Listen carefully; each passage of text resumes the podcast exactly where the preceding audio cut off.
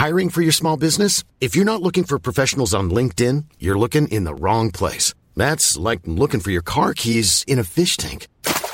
LinkedIn helps you hire professionals you can't find anywhere else, even those who aren't actively searching for a new job but might be open to the perfect role. In a given month, over 70% of LinkedIn users don't even visit other leading job sites. So start looking in the right place. With LinkedIn, you can hire professionals like a professional. Post your free job on linkedin.com slash people today.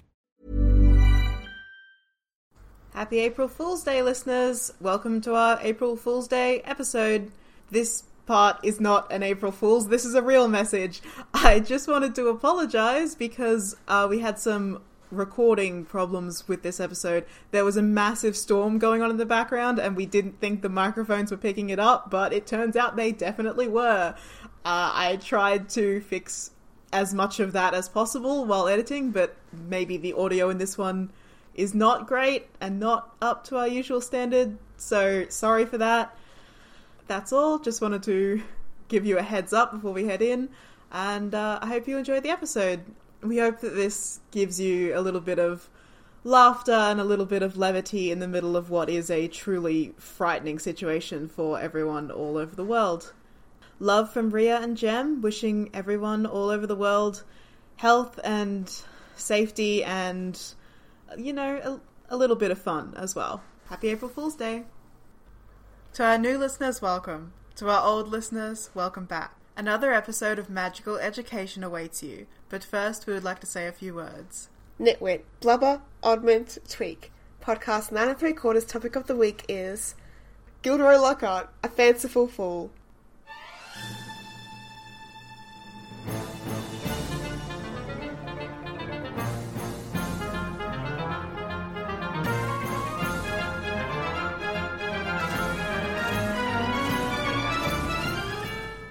Hello, listeners. I'm Ria.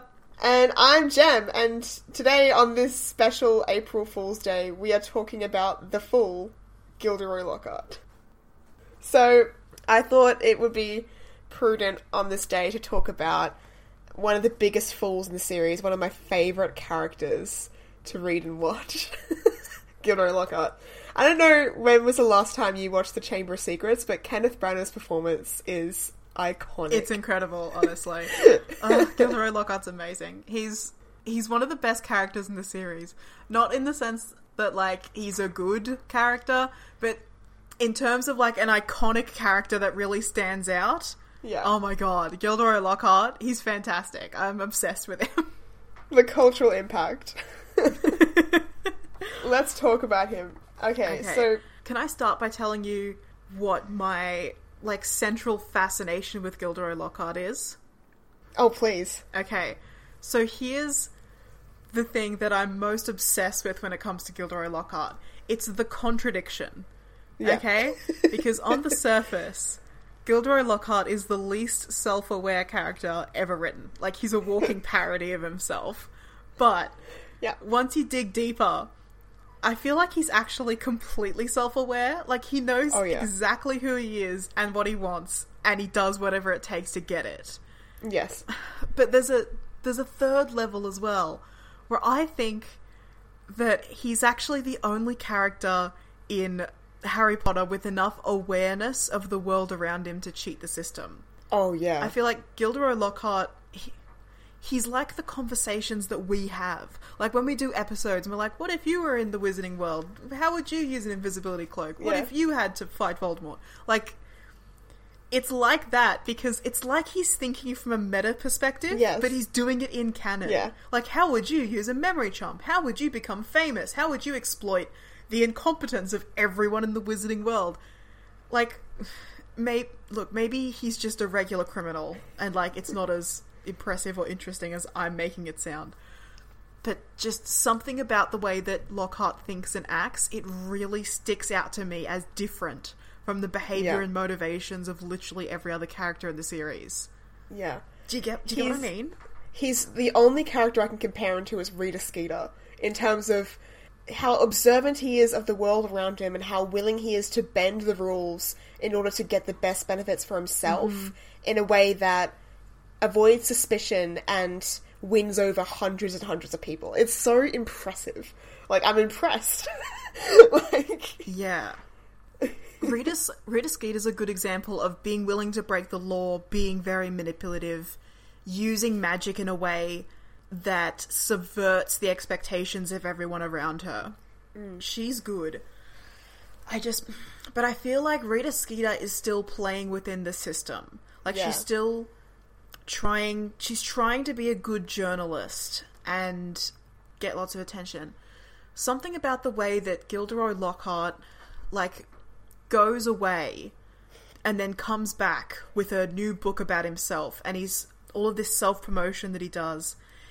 It's almost like he's creating a role for himself in society, which is to be loved and adored by lots of people putting in the least amount of effort. That's what it's it feels like Gilderoy Lockhart is shaping the world to be what he wants it to be. he's like an Instagram influencer, but like way ahead of his time. Oh my god. He's a walking meme. Yes. I love him. But he's an Instagram influencer without the framework of Instagram to support him. Honestly, Imagine trying to be an Instagram influencer without social media or Instagram and succeeding. he just he just wants to be famous. That's all he wants. He's incredible. I love him. I wanna be famous. Yeah. That's his entire motto. Like, and everything he does is so perfect, and his entire arc just fits the archetype of the fool so wonderfully. I just I love it. So let's talk about him. so, uh, his mum's a witch. Okay. Dad's a muggle. Bit of a nasty shock for him when he found out. Anyway, um, so he had when he found out. Well, he had two older sisters, and they're both squibs. Uh, but he was a wizard, and so he was already mum's favourite for whatever reason. I don't know, maybe she's sexist. But then when it was discovered that Gilderoy was a wizard, it's like, oh my god, he is not only the best in this family, but he is the best wizard in the world. And this, like, made his vanity grow like a tenacious weed. yeah, you can see where the superiority complex starts off straight away. Uh, apparently, he almost got sorted into Slytherin, but like he eventually got put into Ravenclaw. The way like Pottermore and Wiki though phrases this is that he narrowly escaped being sorted into Slytherin. It's like again, I hate it. like, for, like to say that he almost got to Slytherin, but he was put Yeah. in the house. Anyway, Oh my god. Listeners, if you want to read fucking, I don't even know, thousands of words of concentrated sass, read the HP Wiki entry on Gilderoy Lockhart. Every single line is so sassy, so just trying to tear Lockhart apart. It's got no sympathy for No. him whatsoever. It's fantastic. it's how I would write about Snape if I if I was running the wiki. I know. He was four years younger than the Marauders, so he was attending Hogwarts in like the seventies. No, eighties. Yes. So he started on September 1975, which means that his seventh year was in 1981, which is the first year that Snape started teaching. So that means that there was a period of time where Gilderoy Lockhart was a student in Snape's class. And Oh I God. love that. I'm so happy. Oh my god! So it would have been seventh year. No way Lockhart would have qualified for potions newts. No way. Probably not. Like, but was he good at anything except for memory charms? So charms, I guess. So he would have been good in charms. Yeah. I mean, it But the say. teacher before Snape was Horace Slughorn, and Horace Slughorn was all about who you know. Hmm. So he might have seen potential in Lockhart and wanted him in his class. Then again, he might have been turned off by Lockhart's like desire just for attention because Slughorn's like, "That's my stick. Get out of here." like, I don't know. Uh, I don't know if Slughorn's wise enough for that. So, so like he'd always thought he was an extraordinary wizard, and the fact that he got into Hogwarts and realized that he was just sort of an average student, and there were more exceptional students than him, really pained him. Like he was trying his best to be exceptional, but no one was noticing him. Mm-hmm. So he wouldn't try at something unless he was confident he would be the best Yep. at that thing. Which kind of like kind of mood. Which is I mean, just- I don't like to try at things unless I know I'm gonna succeed. Yeah. Like especially when it comes to like when I was in high school, I just didn't give a fuck about PE or anything like that because I'm like I know I'm not good at this. Why should I bother? Like, Yeah. yeah, big mood. It's definitely like a like a former gifted kid mood, where it's like you're told that you're so special and important for so long, and everything should be really easy for you. And then as the second something's challenging and you don't get it straight away, you're like, "It's impossible! I can't do this! Oh my god, I'm a failure! Everyone's gonna hate me!" yeah.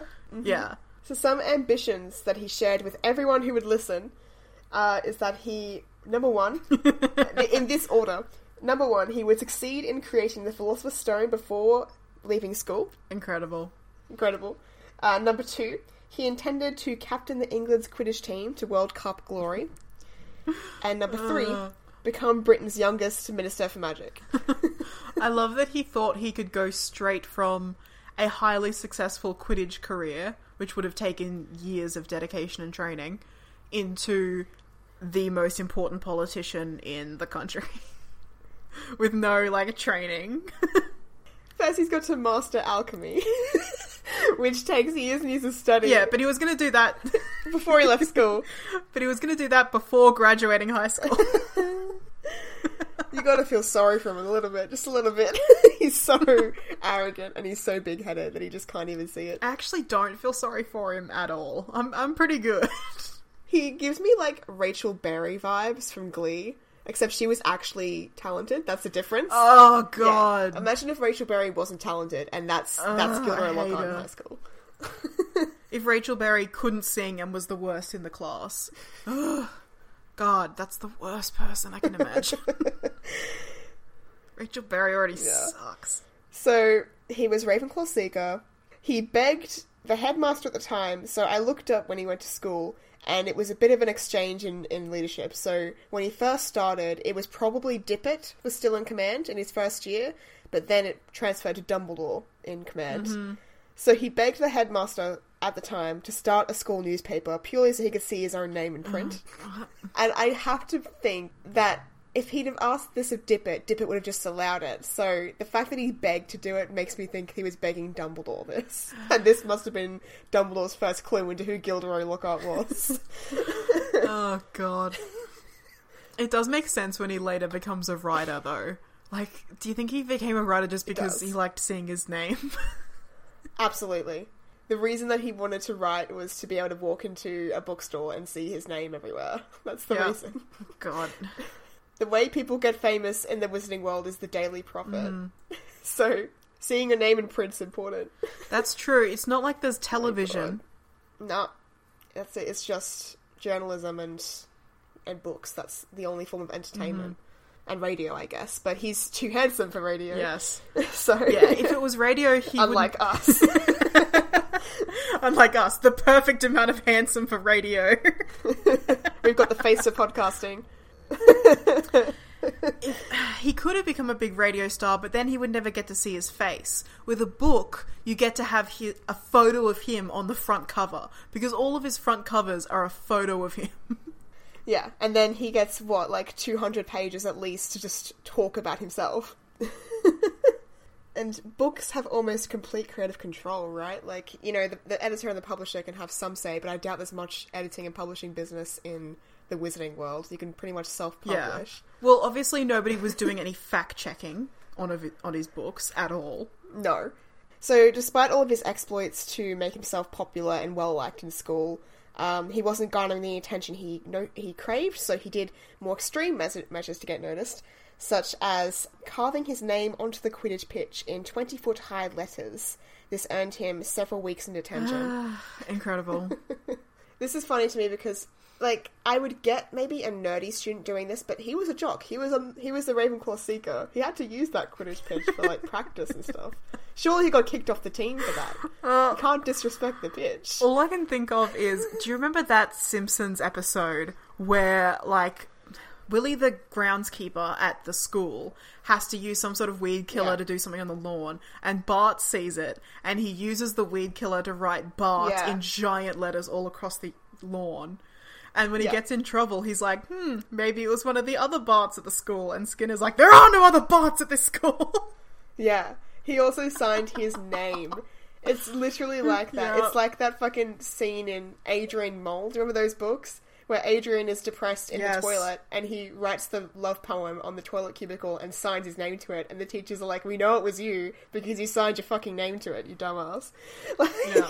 It's literally the exact same thing where he's like, maybe it was one of the other A moles. It's like, there's nobody else with that surname. you idiot. it's just so dumb. It's like, God, he could have written anything. Like, it's so uniconic. Like, his goal wasn't to destroy something or, I don't know, get away with something. His goal was to get lots of attention, even if it's negative attention. So he wants everyone to read his name. He wants Hmm. Everyone to know it was him. Yeah. Like, he wasn't even trying to send a message that would get him popularity. Like, the fact that, like, in the books when, like, Neville, Luna, and Ginny were putting giant graffiti on the castle, being like, Dumbledore's army still recruiting, that's an iconic move, and that's, like, Hogwarts Yeah. legend. But they didn't just write their names on the wall. like, oh. like, he has. He has so much potential to be like iconic and like as like a Hogwarts legend with these, some of these pranks, but the fact that he's just centering it around himself turns him into a meme and not like a legend. Yes, you know what I mean? absolutely. Like he could have just, if he just thought about it a bit more. Mm-hmm. like, oh, it's so close. so he also created a spell. this is my favorite fact that I've ever learned about any character in Harry Potter. He created a spell, underline created a spell, that shot a hologram of his own face into the sky in imitation of the Dark Mark. That is crazy because What? this would have been happening while the first Voldemort war had already started. So like it's not like it's not like this uh-huh. article is comparing it to the Dark Mark. He literally modeled this after the Dark Mark, but his face. How oblivious can you be? how insensitive, how oblivious, how stupid. It's just so dumb. Like, and it's so.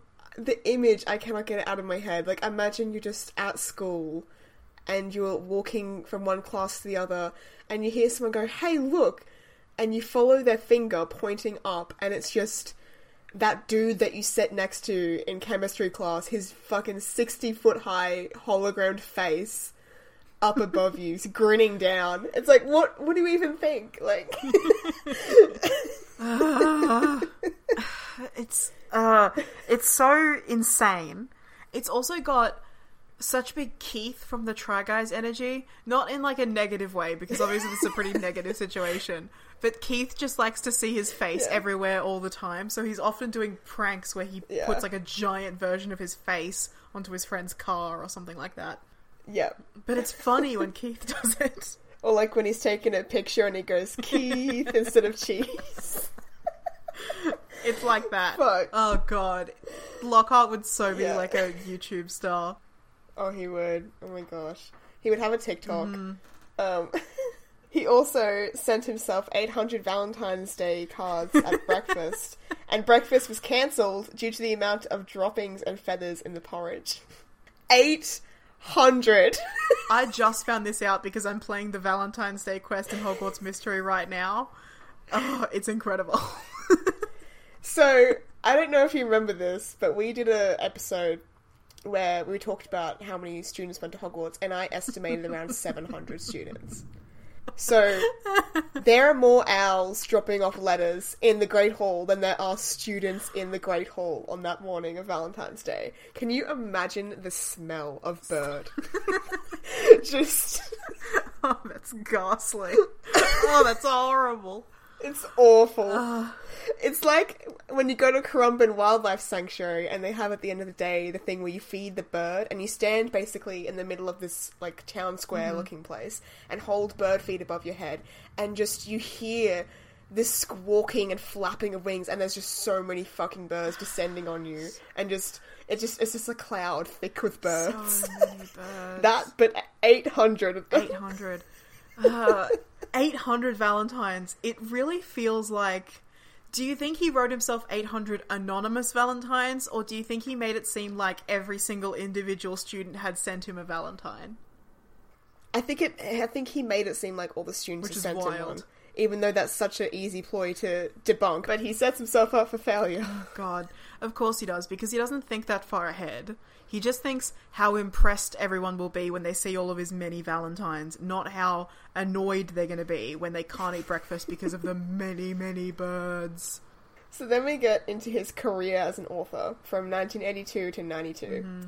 So he graduated in 1982 with a faint sigh of relief from the school staff, which just it makes me wonder so much because the surely some of the staff would have remembered him from his student days, and yet they still like had him back as a te- a fellow teacher in Yeah. 92, and they just sort of accepted that oh he's changed, I guess, even though he continued to prove them wrong. I don't think they thought he'd changed. Dumbledore brought him in because Dumbledore wanted to teach him a lesson. Yeah, that's the whole point of him being hired. Which Yeah. is Which is why Dumbledore hires a surprising amount of his staff is to teach someone a lesson. So yeah, I should elaborate. Um, Dumbledore suspected because one of Dumbledore's old friends or companions or something was one of the wizards that Gilderoy Lockhart duped in his con. And so Dumbledore tried to communicate with this man, but this man seemed addled and forgetful. And so he sort of put two and two together and realized that Gilderoy Lockhart was a con man. And so his idea to expose Gilderoy Lockhart was to hire him as a teacher to teach him a lesson. And because he figured it's still educational for the students because they can learn what not to do. And I'm like, this is bullshit. this is who's a bigger fool, Gilderoy or Dumbledore? It's like, fucking hell. Dumbledore is such a fucking asshole. what I've got here is he correctly believed that dragging Lockhart into a normal school atmosphere would reveal his fraudulence. So, like, it's so frustrating because he was right. Because as soon as Lockhart was put in a structured environment where he couldn't just say shit and not substantiate it, where he had to actually demonstrate that he could do the things that he claimed to do, everything just crumbled around him and everyone realized that he was a fraud. So it's infuriating that Dumbledore was correct. yeah. But also, the other part that really, really got me was Dumbledore slyly hinted that Harry Potter was a second year student at the school, and being a teacher to the famous Harry would propel Lockhart's fame into the stratosphere. Ego, fame, hunger, and glory thirst overruled caution, and Lockhart took the job. Yeah. I love Dumbledore fucking just being a total puppet master and also exploiting Harry's fame without his knowledge. Yep. The same thing that he does with Slughorn. Yes. It's a fucking pattern. Dumbledore's the worst. Yeah.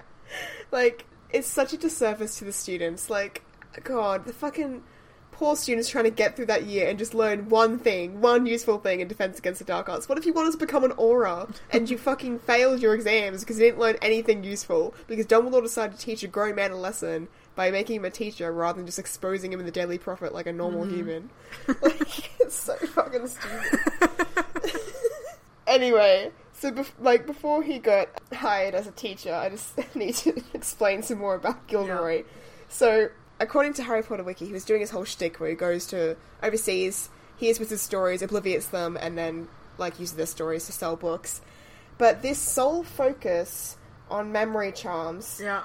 Would deteriorate his abilities nearly beyond repair. It kept on implying in the whole article that because he was basically only good at memory charms, he lost all of his other magical abilities. And I'm like, what the fuck? Yeah. this is so weird.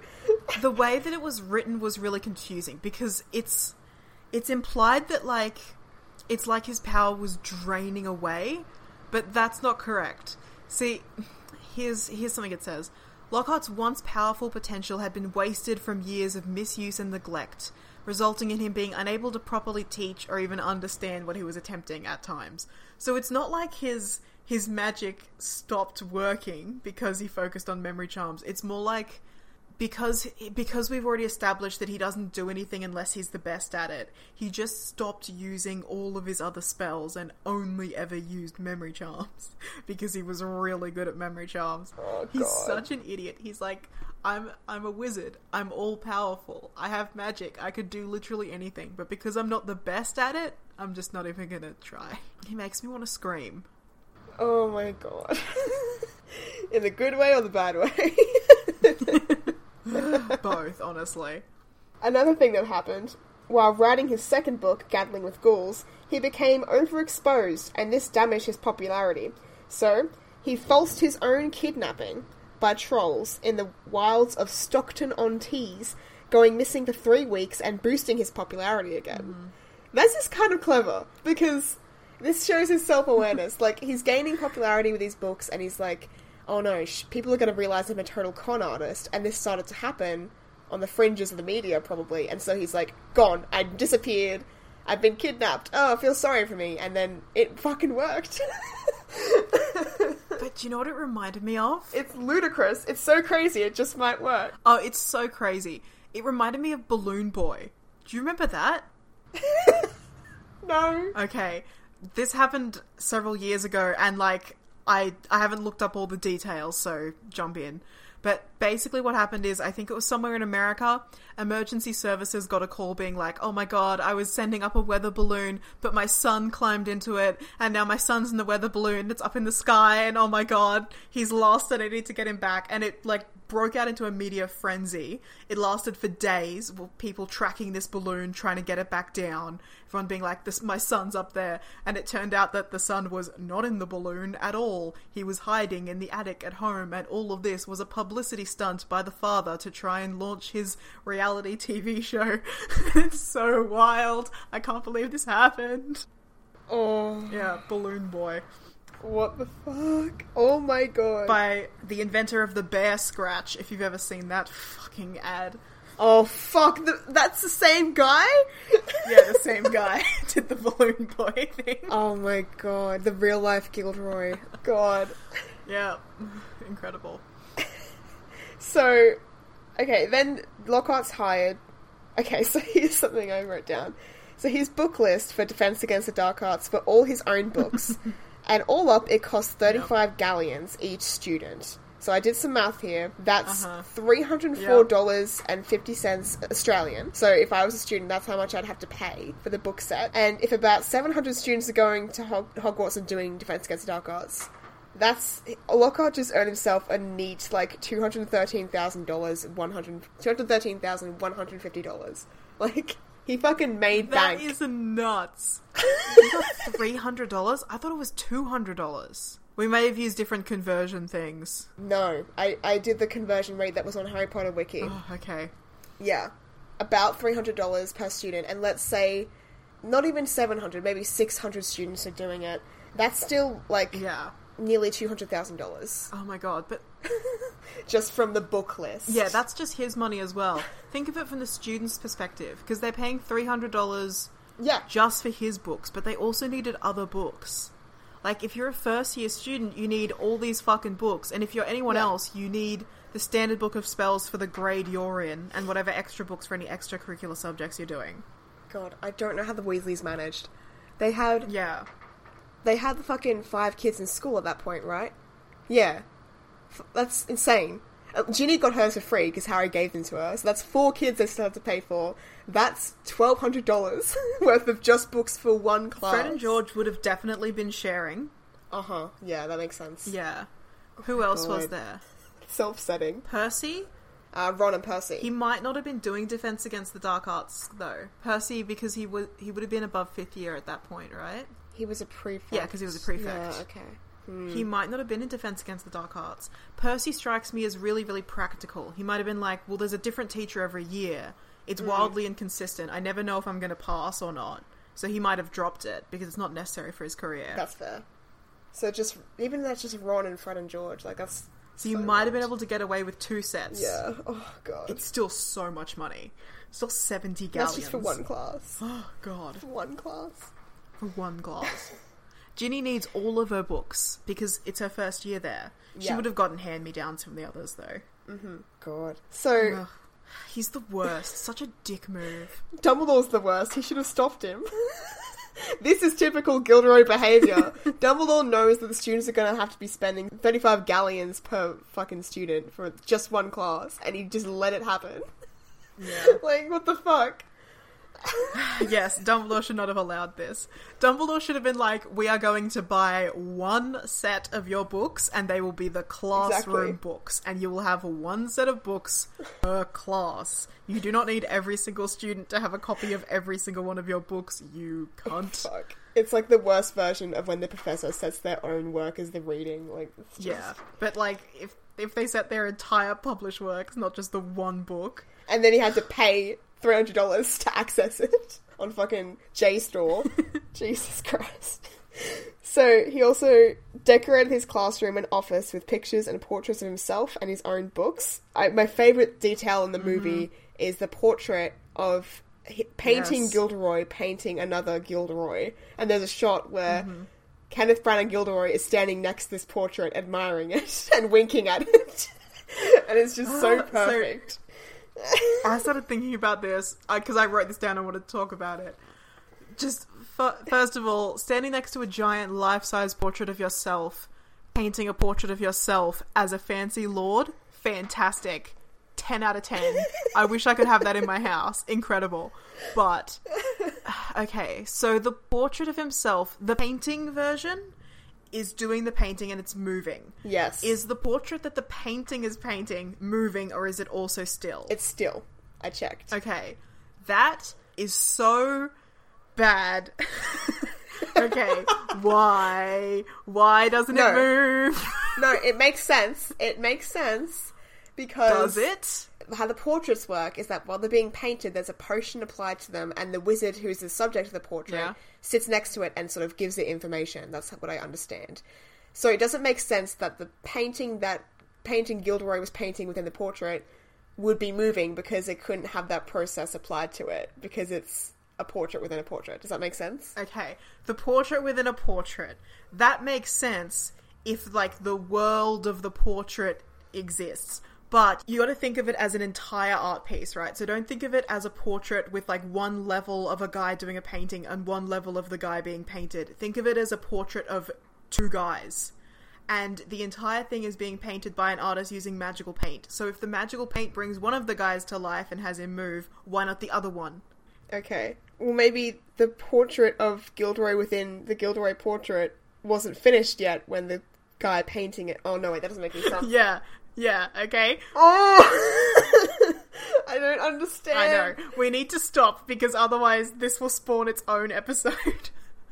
but like I had a miniature panic attack when I was doing the research for this episode Okay. and I, I couldn't I couldn't skip past it. I have to bring it up. We have got to do an episode on portraits. It's how have we gone this long without talking about portraits? Absolutely, it's been on our list forever. Oh, we've got to talk about portraits. What are they? How do they? It doesn't. I know. So I'm gonna do Yeah. rapid fire some more dumb shit that Gilderoy did. Uh, the whole Cornish pixies thing. Freshly caught Cornish pixies. How the fuck did he get him in there? Like, for one thing. and second of all, just fucking releasing them into the classroom. Uh, The it's chaos. wild. Where where did he get them from? I never thought about that. Where did he get them from? I always assumed that he like bought them. We know he's not good at magic, so there's no way he like accioed them in or anything. Like he, He must, must have have maybe bought them. bought them from a trader or something. Can you just buy? but he said they were freshly caught. Oh, that would have just been a lie. He was just lying. Fair, yeah. It might have been like Hagrid. I need you to catch a bunch of pixies for me, but it doesn't seem like Hagrid would go along with that shit. Maybe. Maybe if Hagrid hasn't caught on to the fact that he's a dick yet, and he's like, oh, you know, new professor's asking me for something, I should do it.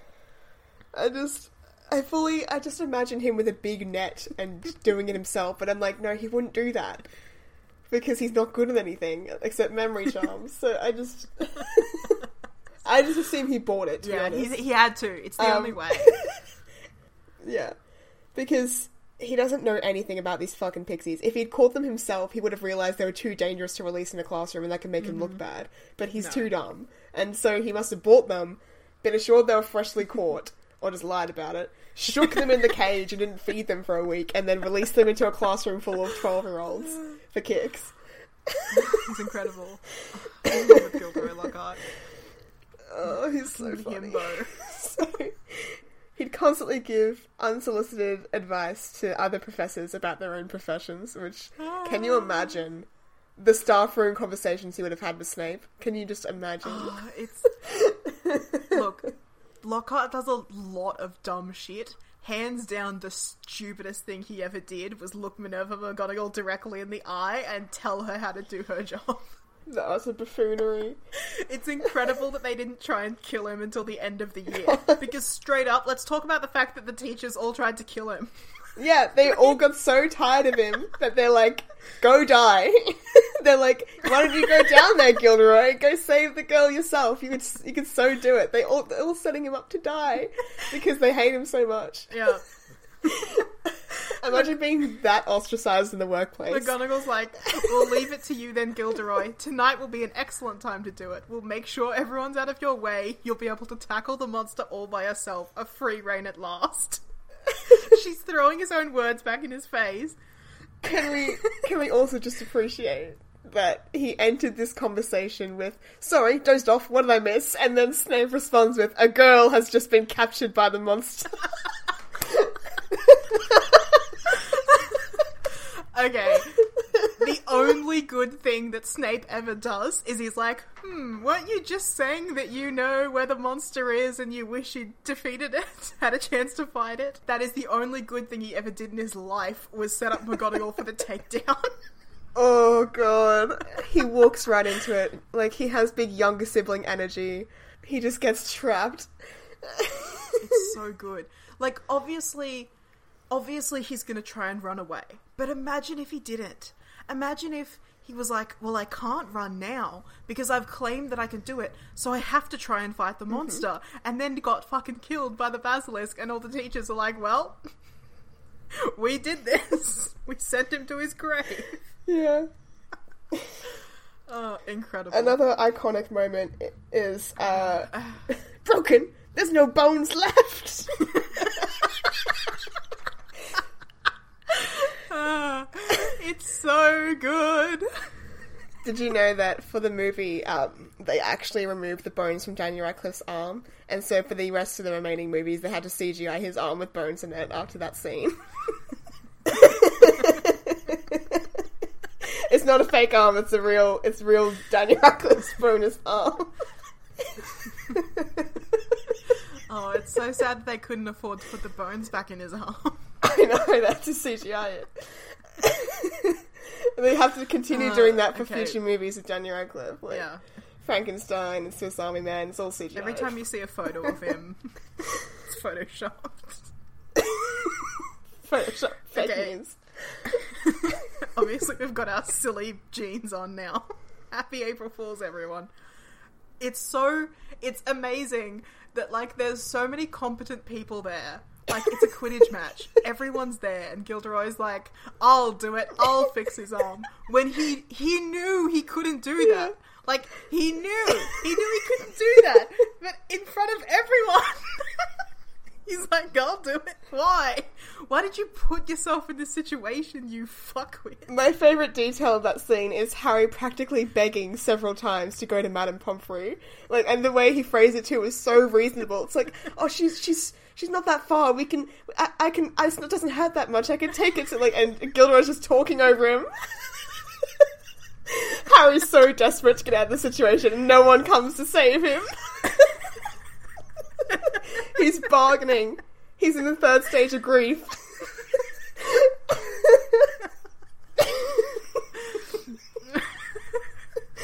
oh god.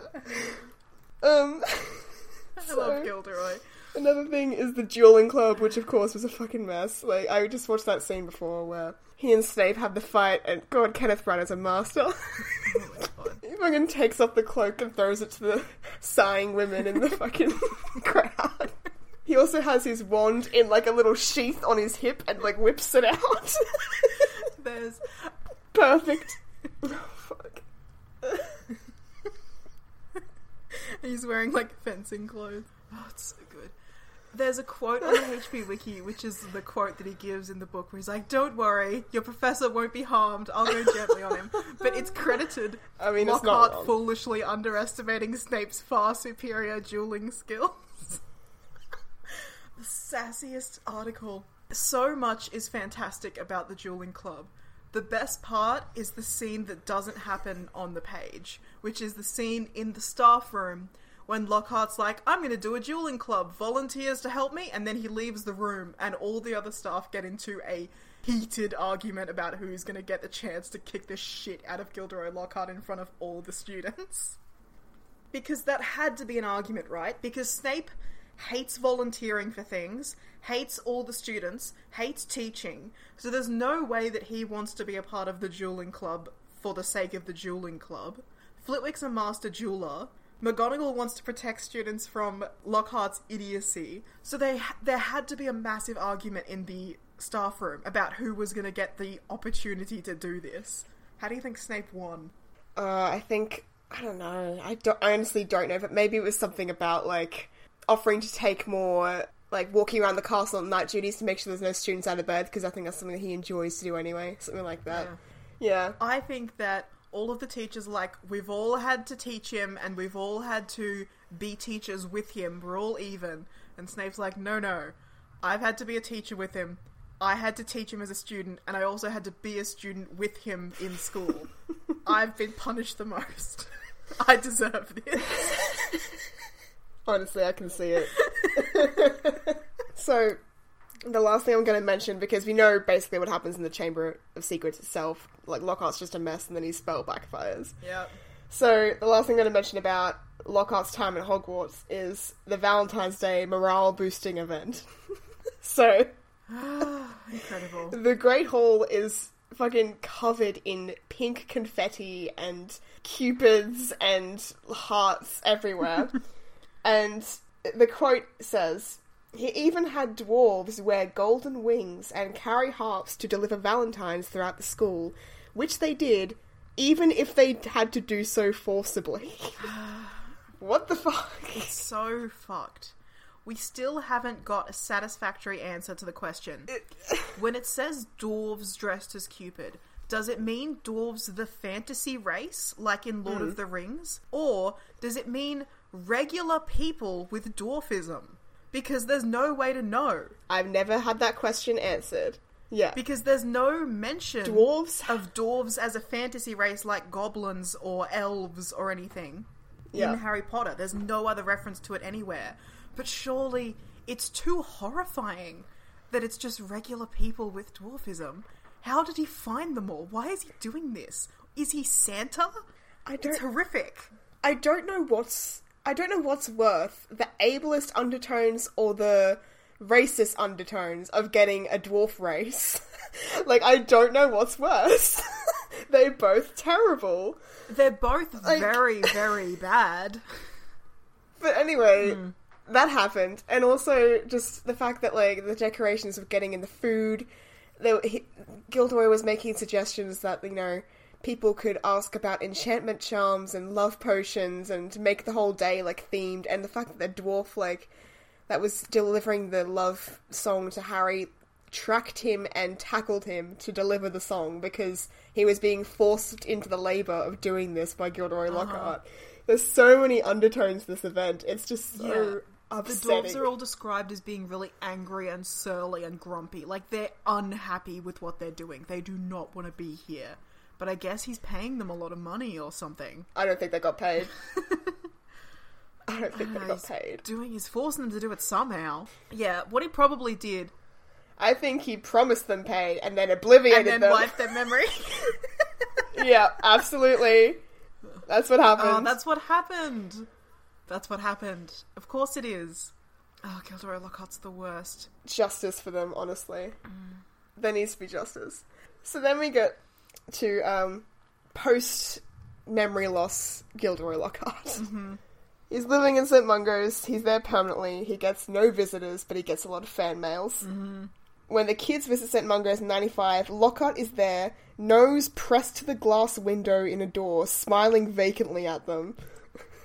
it's the most horrific thing. Like, imagine just going to the hospital and you see your former teacher who you were kind of involved in having, like, his memory wiped, just fucking face pressed to the glass, staring at you with this manic grin. Like it's fucking stuff of It's nightmares. horrifying. Like the raptors in Jurassic Park when they like breathe against the glass and it's just the fucking spray of like Yeah. the mist. That's what exactly what I imagined. The best part is the nurse there who's like, oh, he was quite well known a few years ago. Like, as if none of them are going to know Gilderoy Lockhart Mm. because he's not famous enough. So, like, his entire life was pointless because, like, three years after he disappeared from the public eye, it's like, oh yeah, nobody knows who this guy is anymore. Incredible. Incredible. I love him. Wow. He really was like an internet meme. Like he had like a famous vine for like a year and then he just disappeared. Like it's the exact analogy. so even though this is kind of a horrific end to his story, a horrific and just end to his story, uh-huh. Like apparently Lockhart's happier now that he's in this situation. He's signing autographs all the time. He never fully recovers. Uh, but now he can write in joined up letters. This is the things that we learn about Lockhart's experience. It's Yikes. incredible because as a student he was burning his signature into the Quidditch pitch in 20 foot high letters or whatever. And then like the first thing that he tries to learn to do himself once he gets mm-hmm. some of his self-awareness back after his brain damage is sign his name. Learned nothing. It's so sad. Sad but just.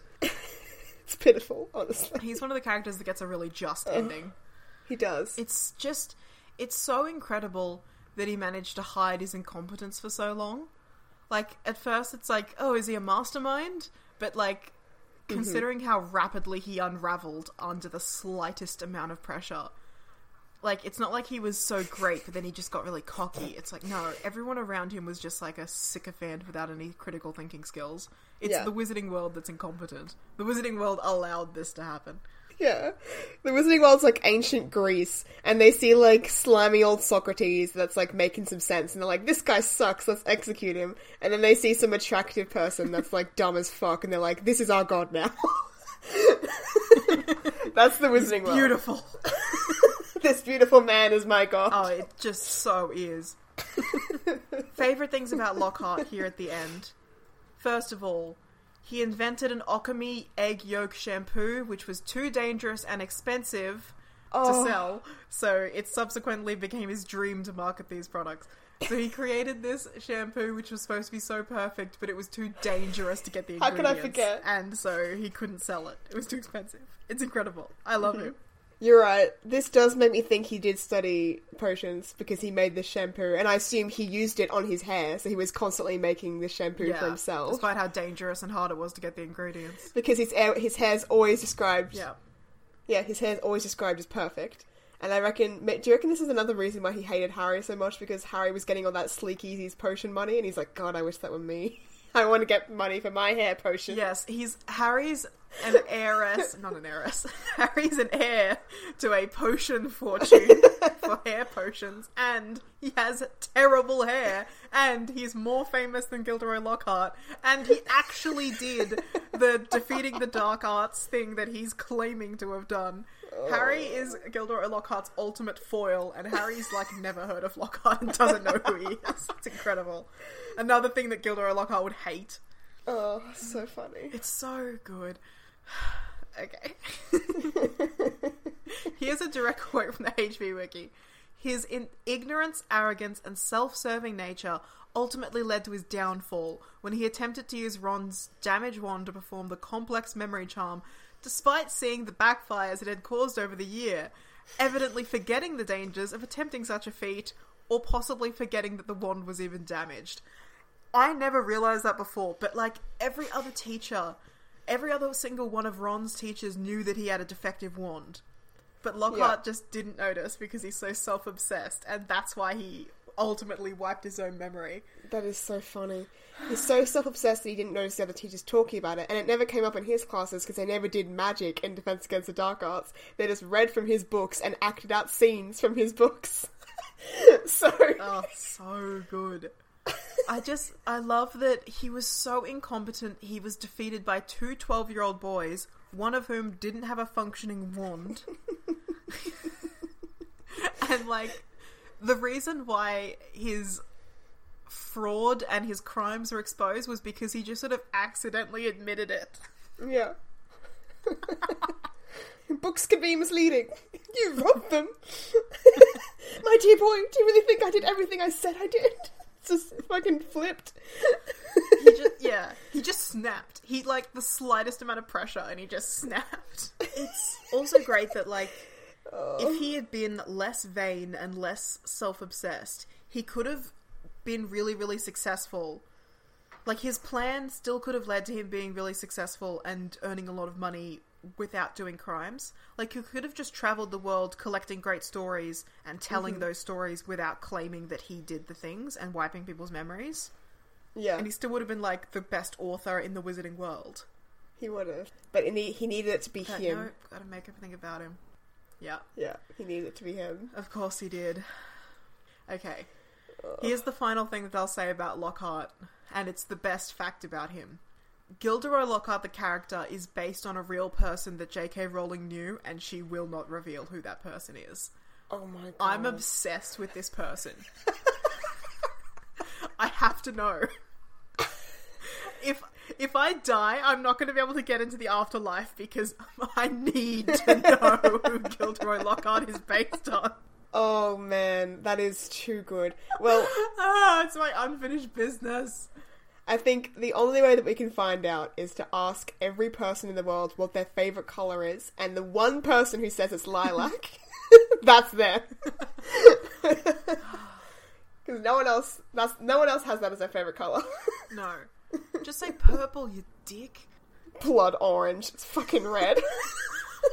I've seen that before because, like, when I first saw that quote, it was, you know, are there any Harry Potter characters that were based on real people? Just like, oh, you know, everyone's influenced by this, everyone's got a bit of me in them, blah, blah, blah. But there is one character who is 100% a rip off of a real person. It's Gilderoy Lockhart, and I can say that because the real person will never, ever, ever think that Gilderoy Lockhart's based on them. Who is this person? I'm obsessed with this person. I need to know who they are. They're an icon. I do like. I will say my last thing about Gilderoy Lockhart is that I love how, that he's a villain and an, an asshole and a crazy man, but he's also not racist because one of his greatest life's ambition is to rid the world of evil and have like equality between Muggles and wizards. Right? It's unclear if this is just something that he says just to get promotion and likes, but I think it is genuine. He has two squib sisters. Yeah. I can see it as real. I don't think that it's like his greatest ambition. I think he he doesn't discriminate as no. I- No, it's definitely not. I don't think he discriminates because he wants everyone to like him, regardless of where Yeah. they come from. So I think that that is the reason that he's not racist. Yeah.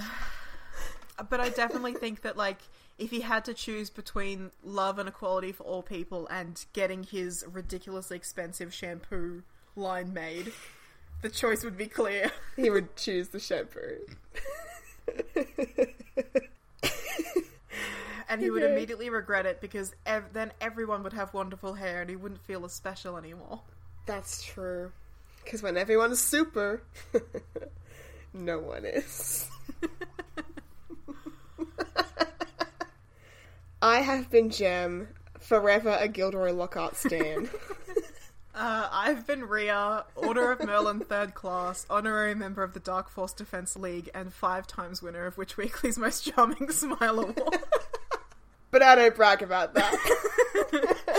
oh, I don't talk about that.